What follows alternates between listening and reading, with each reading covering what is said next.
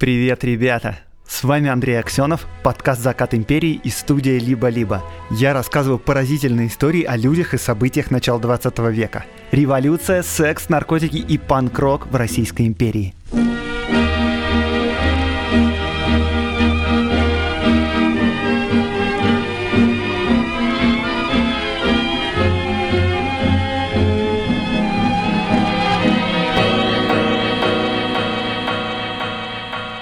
Ребята, это последний регулярный выпуск пятого сезона подкаста «Закат империи». Спасибо, что были со мной все это время. Надеюсь, нам всем было классно. Это ж не конец. Через неделю будет специальный выпуск с особенным гостем, ждите. Еще через две недели, в 8 часов вечера в понедельник, 2 августа, состоится стрим на Ютубе и ВКонтактике, где мы будем обсуждать Российскую империю, что там было. Я буду отвечать на все ваши вопросы. И, кстати, присылайте вопросы мне везде в директ, в соцсети, пишите их в комментариях, пишите их в отзывах в Apple подкастах. Короче, везде обсудим все, что необходимо. Кстати говоря, Пока подкаст будет в отпуске, социальные сети будут работать. Поэтому подписывайтесь на Инстаграм и на Телеграм-канал, и заходите в группу ВКонтакте. Там ежедневно выкладываются новые материалы, разные фотографии дореволюционные, разные архивные видео, рекомендации книжек, всякие разные дополнительные материалы и истории из того времени. Подписывайтесь. Ссылки на все соцсети в описании подкаста. Еще я напоминаю, что осталось две лекции в Санкт-Петербурге и в Москве. В Санкт-Петербурге прямо на этой неделе, 21 июля, в среду, а в Москве 1 августа. Ссылки на эти лекции в описании подкаста. И да, кстати, дорогие патроны, для вас есть бесплатные билеты.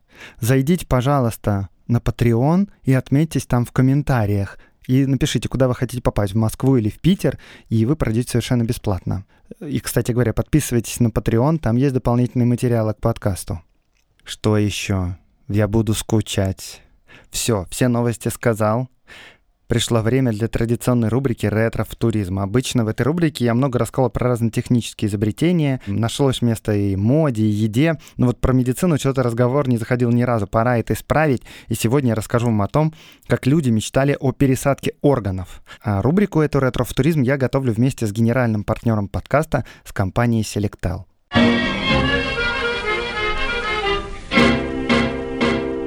Это история из фантастического рассказа Игнатия Потапенко.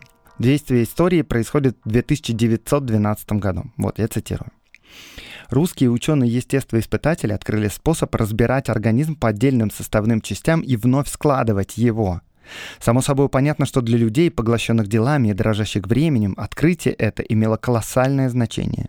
Нуждаясь в лечении или выпрямлении ноги или прочистке какого-либо засорившегося сосуда в ней, вы не должны были тратить напрасно драгоценное время, оставаясь в больнице. Вы просто отсылаете вашу ногу в органоремонториум и преспокойно продолжаете ваши дела, пока нога в совершенно обновленном виде не вернется к вам и не займет свое место. Точно так же можно поступить с вашими руками, с селезенкой, с почками, с любым из служебных органов. Если бы вы считали неудобным обходиться без них, вам стоило бы только заявить об этом в контору органа ремонториума, и вам вышлют великолепно сделанный искусственный орган, который временно будет служить вам как ваш собственный. Такой, получается, подменный орган, как сейчас есть подменные автомобили. Ну, сегодня до отсылки своих почек в ремонт по почте дел пока не дошло, но вот искусственные органы, даже довольно сложные, уже есть. Та же почка, например, еще в 2010 году американские ученые создали искусственную почку, которая по размерам такая же, как настоящая, не требует отдельного источника энергии, потому что работает от давления крови, и может быть имплантирована вместо настоящей. А еще вот два года назад в Израиле напечатали на 3D-принтере искусственное сердце.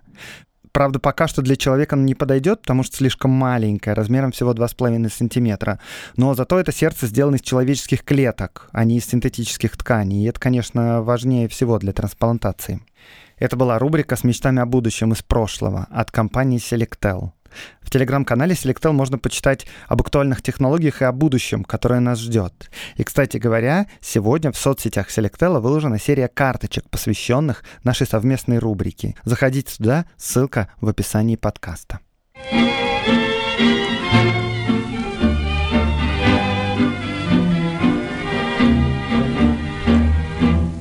К жене императора, к Александре Федоровне, отношение в обществе было ну, неоднозначное. Было бы верно сказать, что ее не любили. Ее не любила либеральная оппозиция, то, что она отличалась консервативными взглядами и при этом имела больше характера, чем ее муж Николай II. Не любили ее монархисты за то, что она верила Распутину и этим дискредитировала царскую семью. Ее не любили в высшем свете за то, что она не сумела понравиться двору. Не любили свекровь и родственники мужа. Дошло дело до того, что в 1916-17 году Александру Федоровну, не скрываясь уже, называли немецкой шпионкой.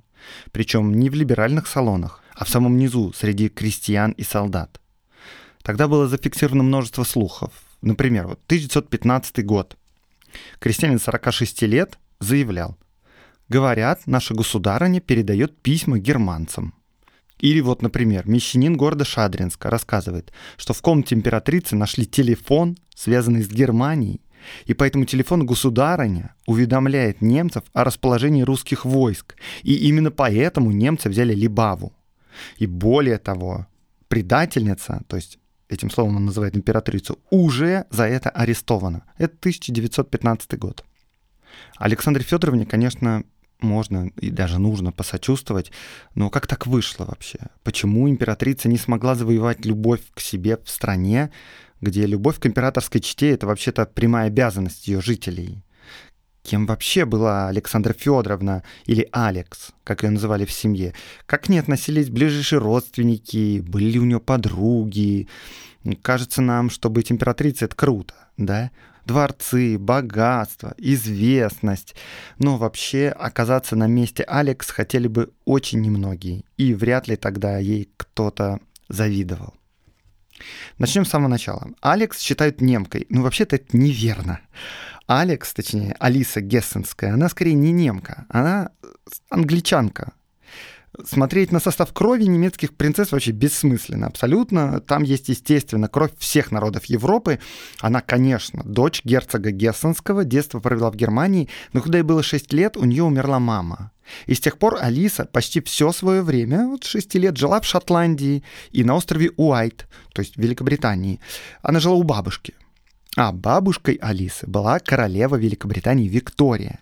А королева Виктория — это не просто королева, и это целая эпоха. Встречали когда-нибудь такое словосочетание? Викторианская эпоха. Вот это она. И королева Виктория внучку свою очень любила. Более того, Алекс была любимой внучкой императрицы Великобритании. Королева говорила, пока я жива и пока Алики не выйдет замуж, она будет для меня роднее, чем родная дочь. Алиса росла молчаливой, застенчивой девочкой. Боже, и девушкой она стала такой же молчаливой и застенчивой. Но вы себе даже не представляете, насколько вымуштрована была титулованная аристократия в плане воспитания, сохранения лица. И поэтому застенчивость Алисы часто путали с холодностью. Вот, например, старший брат Алисы Эрнест вспоминал. Когда ее что-либо расстраивало, она без тени улыбки склоняла голову на бок, и поэтому людям часто казалось, что она недовольна, или ей скучно, или она просто капризничает. Пьер Жильяр, учитель великих княжон и наследника, так писал о характере императрицы. Сдержанность, которая многими воспринималась как оскорбление и создала ей столько врагов, на самом деле была результатом природной застенчивости, как маска, которая прикрывала ее чувствительность.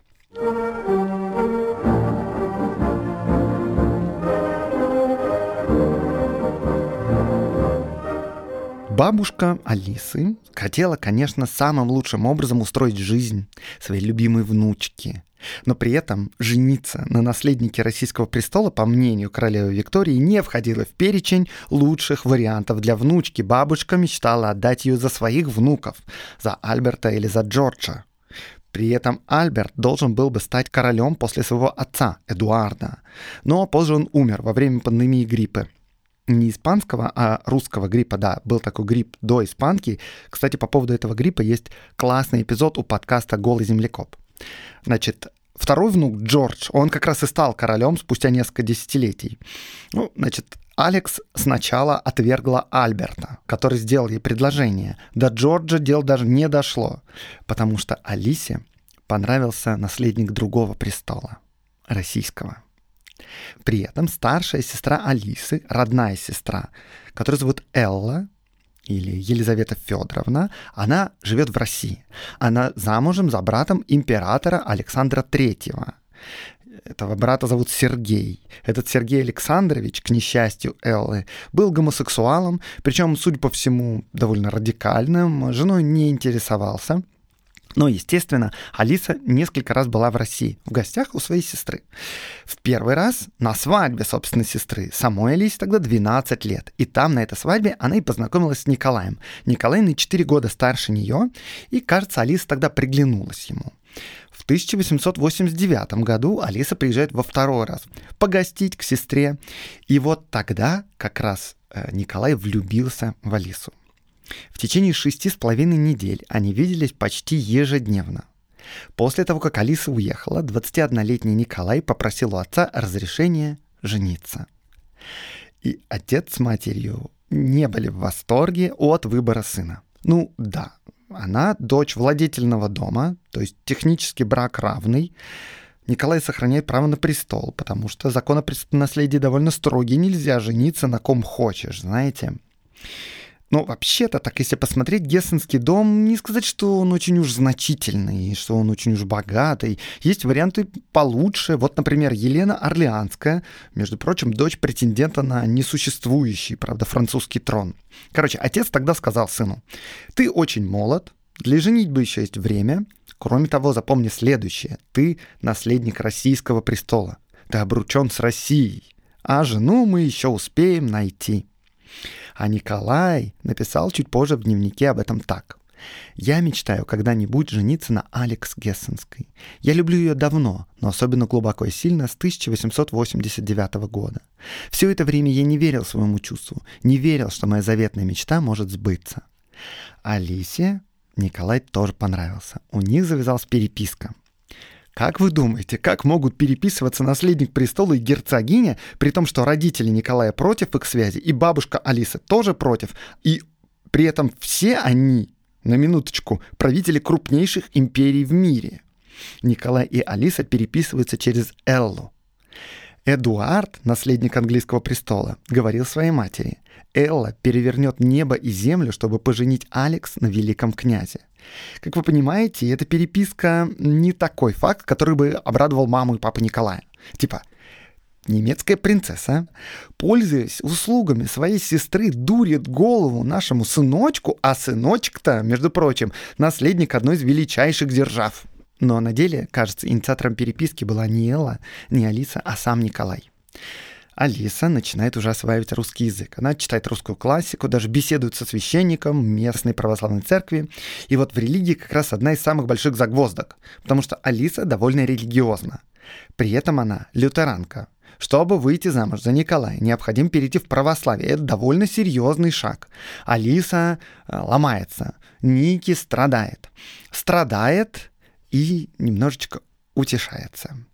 Вот вам цитата из дневника. Весьма странное явление, которое я в себе замечаю. Я никогда не думал, что два одинаковых чувства, две любви одновременно совместились в моей душе.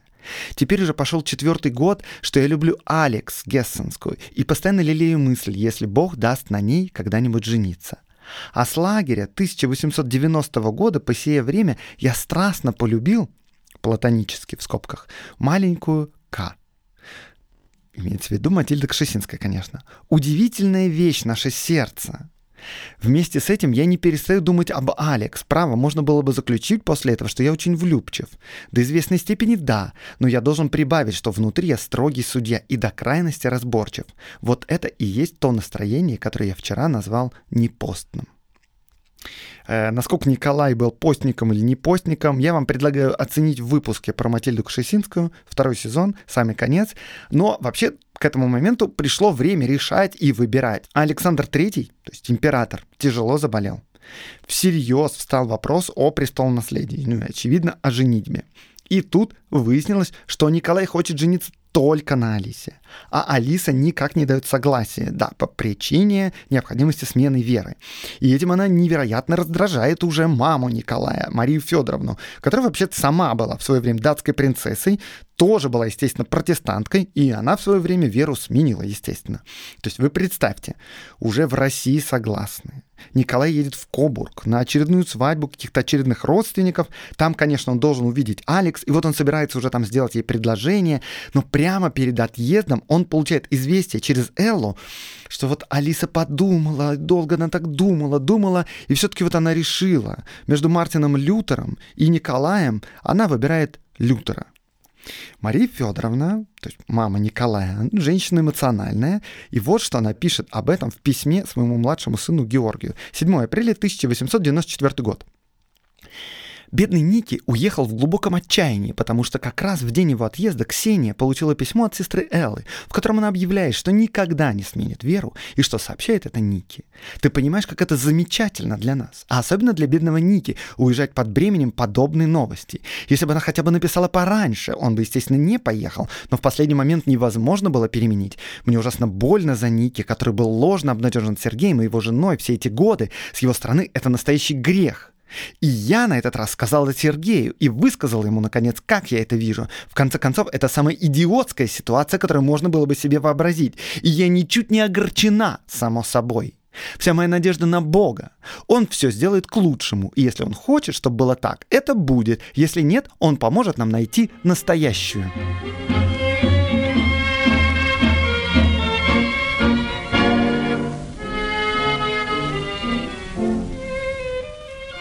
Да, мама у Николая была с характером. Еще, как видите, выбор сына ей не нравится. Николай в Кобурге. Вот записи в дневнике Николая. 17 апреля. Вторник. Боже, что сегодня за день? После кофе около 10 часов пришли к тете Элли в комнате Эрни и Алекс. Она замечательно похорошела, но выглядела чрезвычайно грустную. Нас оставили вдвоем, и тогда начался между нами тот разговор, которого я давно сильно желал и вместе очень боялся. Говорили до 12 часов, но безуспешно. Она все противится перемене религии. Она, бедная, много плакала. Дневник за следующий день. Пили кофе в нашей общей гостиной. Алекс потом пришла, и мы говорили с ней снова. Я поменьше касался вчерашнего вопроса. Хорошо еще, что она согласна со мной видеться и разговаривать. Еще через день. Чудный, незабываемый день в моей жизни, день моей помолвки с дорогой, ненаглядной моей Алекс. После десяти часов она пришла к тете Михень, и после разговора с ней мы объяснились между собой. Боже, какая гора свалилась с плеч, какой радостью удалось обрадовать дорогих папа и мама. Я целый день ходил, как в дурмане, не вполне сознавая, что, собственно, со мной приключилось. Теперь даем слово маме Николая. Вот как она восприняла эти новости. Мария Федоровна пишет своему сыну Георгию 14 апреля 1894 года, Гатчина.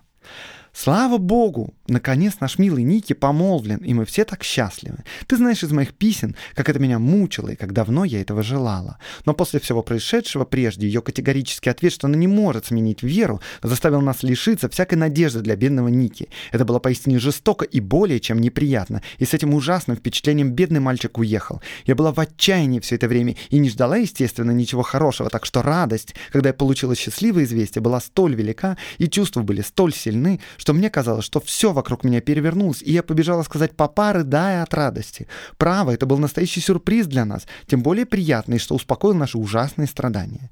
Дядя Владимир и тетя Михень вернулись вчера утром и рассказали нам все подробности. Они говорят, что сначала бедный Ники был в таком состоянии, что невозможно было на него смотреть.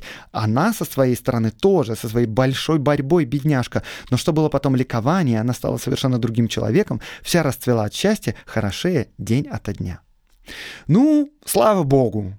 Но, как видите, еще не приехав в Россию, Алекс уже немного попила крови своей будущей свекрови.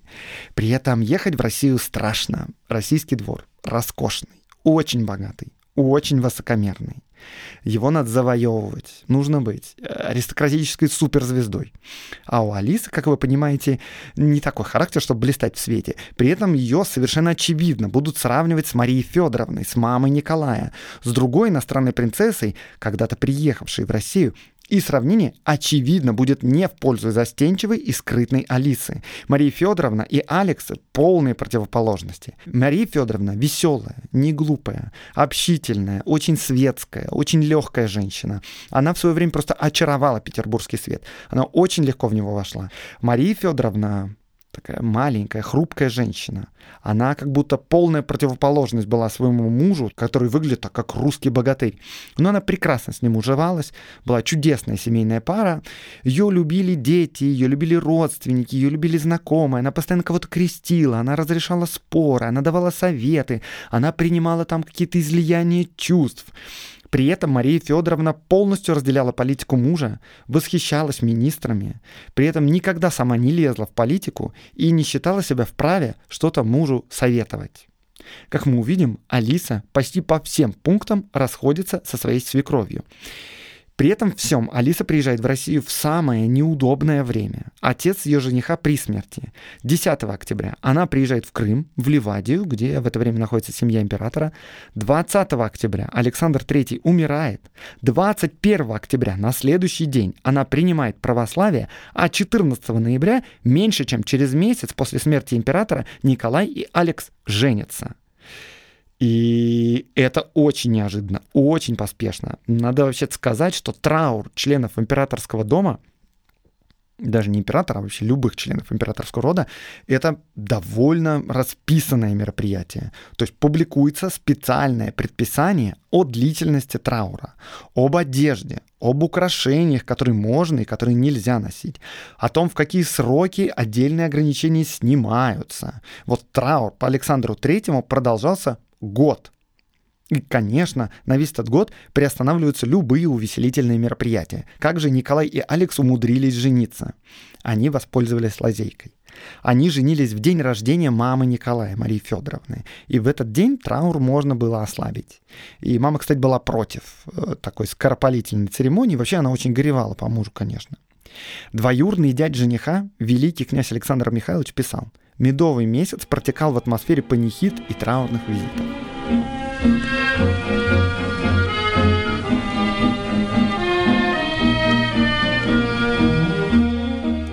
У Николая началась семейная жизнь. И он начал постепенно отдаляться от своей властной матери. При этом Николай был любящим и почтительным сыном. Суть по дневнику, вообще до 1904 года он бывал у своей мамы ежедневно.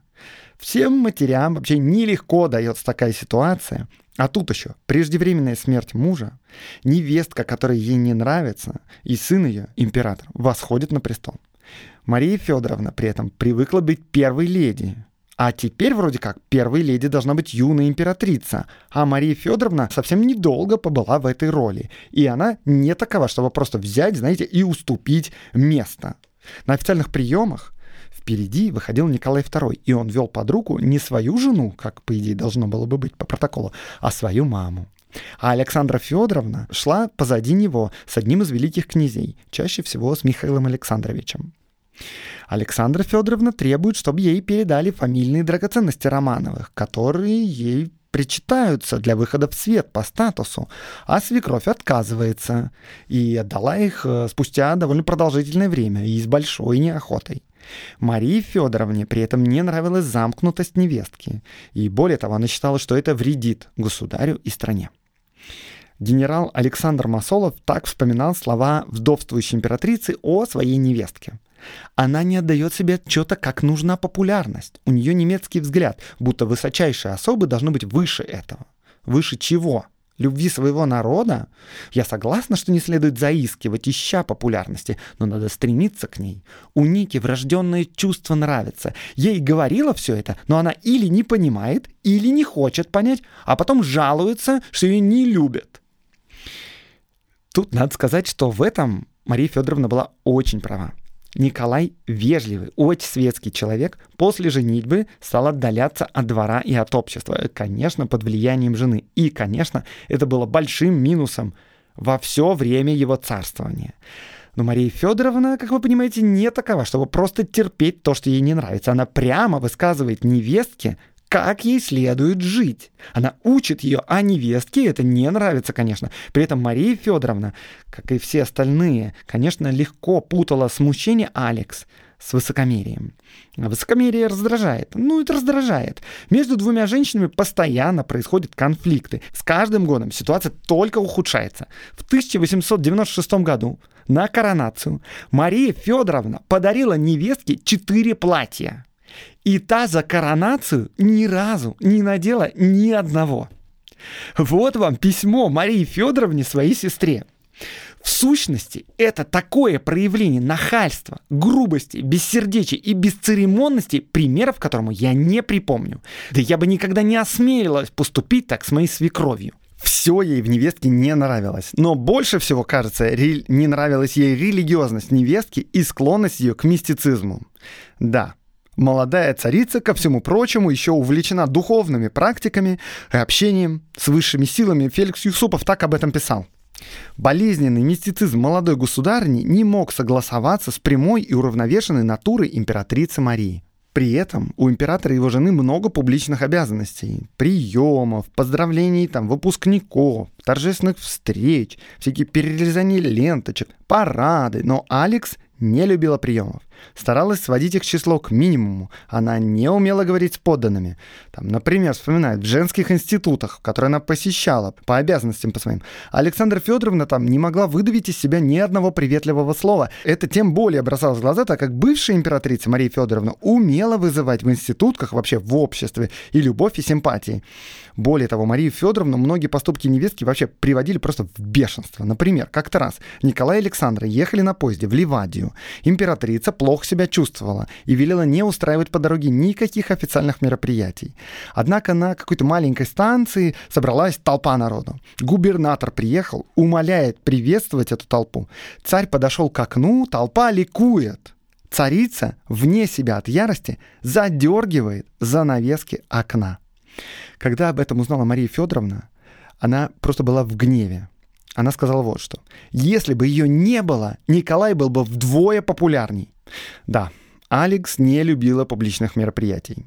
И Марии Федоровне все больше не нравится, что ее сын начинает вести какую-то затворническую жизнь. Опять цитирую маму императора. «Я сказала Алекс, что так жить невозможно, и что Нике обязательно нужно встречаться с людьми, не только на аудиенциях. Сперва она воспротивилась, поскольку сама мысль о том, чтобы принимать, была ей не по нраву. И она ответила, «Where shall we find people?» То есть, типа, откуда же мы возьмем гостей?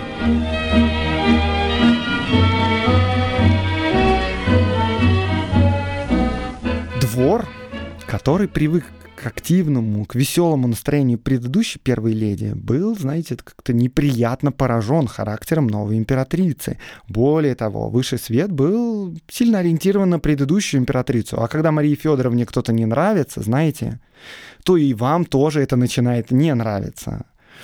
Но даже в простом сочувствии новой императрицы отказывали. Больше всего это проявилось в ожидании наследника. Царица, как на грех, рожала подряд одних дочек. В 1913 году кадет Обнинский писал, «Свет встречал бедных малюток хохотом». Я вам эту историю пересказывать не буду, она сама по себе невероятная. Послушайте выпуск «Выдающийся гипнотизер доктор Филиппов». Итак, светские мероприятия Алекс не любит, включая балы. Ходил на них с неохотой, уходила как можно раньше. Весной 1904 года императорская семья планово переезжает в Летний дворец из Зимнего. Летний дворец — это царское село. Но, однако, в Петербург, в Зимний дворец они больше не вернулись. То есть зимний сезон императорских балов 1903-1904 годов был последним в истории России. Ну, тогда политическая обстановка накаляется. В целях безопасности после лета 1904 года было решено остаться в царском селе еще и на зиму. А потом в следующем году как-то тоже уже решили не переезжать и так далее, и так далее. Революция уже вроде закончилась, а в Петербург ехать уже не хочется. Знаете, там какие-то люди все противные. Министры ездят к царю на прием на поезде еженедельно. И высший свет Петербурга довольно легко перенес эту потерю. Но, конечно, это означает очередное отдаление от высшего света, то есть от того общества, в котором император был своим по духу и по образу мыслей. Так, а, я еще не сказал, что, ко всему прочему, у императрицы слабое здоровье. Она страдает от ревматизма. Настолько она от него страдает, что при беременности она не может ходить. Ее катают в коляске. А Александра Федоровна страдает невралгией лицевого нерва. У нее воспаление поясничного нерва. У нее, по заключению немецких врачей, ишас. То есть у нее начинала зверски болеть поясница там, при любом перенапряжении, при охлаждении, после какого-нибудь неловкого движения. После очередных родов у нее ухудшилось зрение. Ей прописали очки, но она их стесняется. Она их носит только в кругу семьи. И она писала мужу. Думаю, мои глаза слабеют от того, что я много плачу, и от многих непролитых слез, которые наполняют глаза. В общем, как вы понимаете, императрица, а вместе с ней император, максимально отдалились от света. Вокруг них образовался очень узкий круг подруг и друзей – которые их поддерживают. И в первую очередь это сестры Черногорки, дочери короля Черногории Николы I. При дворе у них репутация не очень. Великий князь Александр Михайлович так их характеризовал. Суеверные, простодушные, легко возбудимые, эти две черногорские княжны представляли собой легкую добычу для всякого рода заезжих авантюристов. В своих разговорах они были совершенно безответственны. Как они познакомились? По воспоминаниям Витте, они втерлись в доверие к императрице. То есть она в какой-то момент заболела желудком, и Витте говорил, что они не отходили от него, ухаживали, вот я цитирую, устраняя горничных и сами добровольно принимая на себя эту неприятную в подобных болезнях обязанность. Ну, воспоминаниям Витте не всегда можно было доверять, он там свечку не держал, но вообще нет сомнений в том, что Алекс сильно сдружилась с ними естественно, это опять уронило ее собственную репутацию, потому что репутация у черногорок при дворе не очень. Типа, ну с кем ты тусуешься? Ну, блин, у тебя лучший, высший свет в мире, а ты тусуешься с сестрами-черногорками. Именно эти черногорки, между прочим, привели к Алекс месье Филиппова, вот этого выдающегося гипнотизера. именно они познакомили ее с Распутиным. И при дворе просто возмущались тем, что сестры насаждают, я цитирую, фанатический мистицизм где-то в районе 1908 года семья императора рассорилась все-таки с сестрами. Там причины туманные. Кажется, черногорки пытались влиять на императора через Распутина. Скорее всего, там фигурировали какие-то деньги, они были довольно меркантильные. Распутин оказался не тем человеком, который соглашается с давлением на себя, и он, видимо, как-то объяснил Александре Федоровне, что черногорки плохие, может, э, вообще не в Распутине там дело было. Ну, короче, после 1908 года сестры потеряли влияние на Александру Федоровну. Примерно с этого времени ближайшей подругой Алекс становится Фрейлина, Анна Вырубова. Она тоже поклонница Распутина, естественно. Короче, Марию Федоровну, конечно, эти мистические увлечения невестки раздражали. В особенности ее раздражал просто до высочайшей степени невоспитанный мужик Распутин с макаронами в бороде. Он ест руками, блин, ну вы чё? Эти вещи даже не просто раздражали Марию Федоровну, они начинали пугать ее. Вот что она пишет в дневниках по этому поводу. Господи, открой глаза моему бедному Нике. Господи, открой ему глаза. В Государственном архиве сохранилось, наверное, около сотни писем Александры Федоровны к своей свекрови за 20 лет.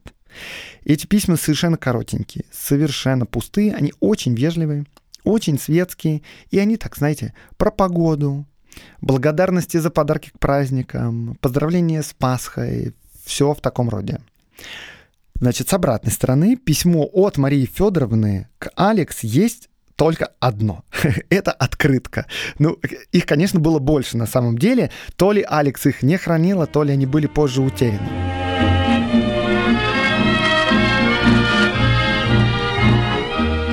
При этом сам император, совершенно очевидно, очень любил свою жену с самого начала до самого конца. Это видно по их переписке, это видно по записям в дневниках. Они, кстати, переписывались на английском. Этот язык был родной, да, Алекс. В их письмах множество нежностей. Например, «Мое бесценное сокровище», «Мое солнышко», «Мой драгоценный», «Мой мальчик», «Мой солнечный свет», Таким образом, Александр Федоровна к своему супругу обращается. А Николай отвечает, например, «Моя возлюбленная душка-женушка». А некоторых письма есть гораздо более страстные. Вот, например, письмо Александры Федоровны своему мужу. Целую и ласкаю тебя без конца. Хочется показать тебе всю силу любви моей к тебе. Вспомни последнюю ночь, как нежно мы прижимались друг к другу. Жажду твоих ласк. Не могу жить без них. Целую каждое любимое местечко с нежной, нежной любовью. Я вся твоя. Осыпаю тебя самыми нежными и страстными поцелуями, голубчик. Всегда твоя до смерти и за гробом. Твоя старая женушка. Понюхай это письмо. А Николай, например, писал так. Причем угадайте, что в их переписке было зашифровано под именем мадам Беккер. «Моя любимая, очень хочу тебя. Пожалуйста, Пусть у тебя не будет мадам Беккер, когда я вернусь. Мадам Беккер была бы встречена крайне враждебно, как я тоскую по твоим сладким поцелуям. Да, любимая моя, ты умеешь их давать. О, какое распутство! Остаюсь твой бедный, маленький, безвольный муженек. Ну что, угадали? Ну да, мадам Беккер — это, конечно, менструация. Причем это письмо он ей пишет с фронта в 1916 году. Ему 48, а ей 44. Они в браке 22 года, и у них пятеро детей. Желаю, как говорится, нам всем того же. Ну, в общем, несмотря на любовь императора и узкий круг близких друзей, к 1917 императорская чита осталась фактически в изоляции, в полном одиночестве. Если посмотреть дневники Марии Федоровны времен войны, она даже перестает называть Александру Федоровну по имени и пишет в отношении нее «она». Когда произошло убийство Распутина, и в ответ на это событие Александра Федоровна распорядилась от своего имени арестовать великого князя Дмитрия Павловича, член императорской семьи, на минуточку. Мария Федоровна была просто в бешенстве. Кто вообще такая Александра Федоровна? Она просто жена императора. У нее нет никаких властных полномочий. Когда она об этом узнала, она сказала о невестке «это фурия». В это время Александра Федоровна уже не могла справиться с напряжением без наркотиков. Например, есть задокументированные свидетельства. Во время официального приема, после проводов гвардейцев на фронт, императрица признала своей подруге Лили Ден. «Я держусь лишь благодаря Вероналу. Я буквально пропитана им». Веронал — это первый открытый барбитурат, мощное седативное средство, оно вызывает привыкание. Ну, то есть без таких средств Александра Федоровна уже не может выносить публичных мероприятий. Всеобщая нелюбовь к царице, отсутствие друзей, неприязнь к тому курсу, которым идет Россия, непрерывный политический кризис, в котором находилась страна на всем протяжении войны, связь с Распутиным, попытки заниматься политикой, попытки влиять на назначение министров. Все это привело к тому, что Александру Федоровну стали просто ненавидеть. И в простой народ эта ненависть уже просачивается в виде совершенно невероятных слухов. Вот наподобие тех, которые я цитировал в самом начале, там, про телефонный провод прямиком из царского села в Германию. Великий князь Андрей Владимирович пишет. Удивительно, как непопулярна бедная Алекс. Можно безусловно утверждать, что она решительно ничего не сделала, чтобы дать повод заподозрить ее в симпатиях к немцам. Но все стараются именно утверждать, что она им симпатизирует.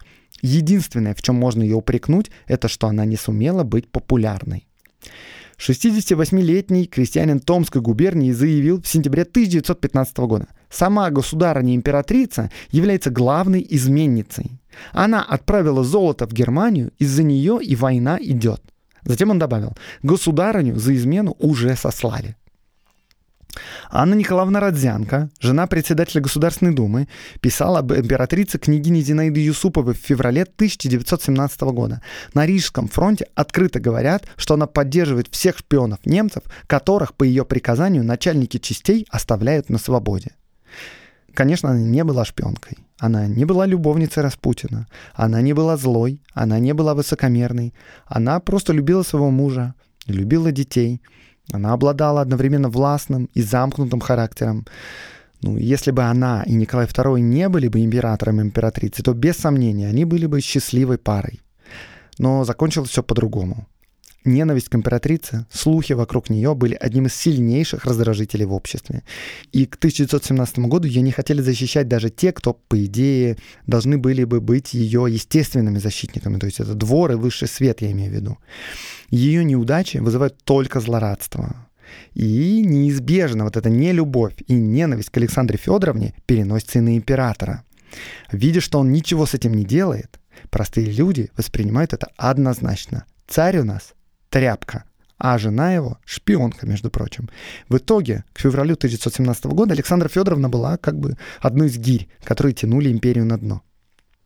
Через два дня после отречения На имя главы Временного правительства Георгия Львова из Ставки в Могилеве приходит телеграмма, подписанная начальником штаба Верховного главнокомандующего генералом Михаилом Алексеевым. Отказавшийся от престола император просит моего сношения с вами по следующим вопросам. Первое. Разрешить беспрепятственно проезд его с сопровождающими лицами в царское село, где находится его большая семья. Второе. Обеспечить безопасность пребывания его и его семьи с теми же лицами в царском селе до выздоровления детей. Третье. Предоставить и обеспечить беспрепятственный проезд ему и его семье до Романова с теми же лицами. Романов — это порт. Романов на Мурмане сейчас, Мурманск. Больше всего, как мы видим, Николай хотел увидеться с женой и детьми. В Мурманск они хотели попасть, естественно, чтобы уплыть в Англию, но в Мурманск их не опустили. Они остались в России. С этим связана отдельная интересная история. Но Алекс и Николай остались вдвоем до конца. До расстрела в подвале дома в Екатеринбурге. А мама Николая, Мария Федоровна, не встретила никаких препятствий для выезда за границу. Она вернулась на родину, в Данию, и умерла там в 1928 году.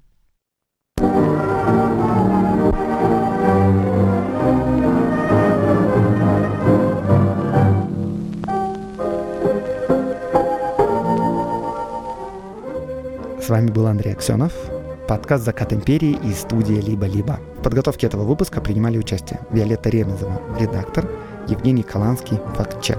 Приходите на лекции и пишите вопросы для стрима в конце сезона. До встречи через неделю.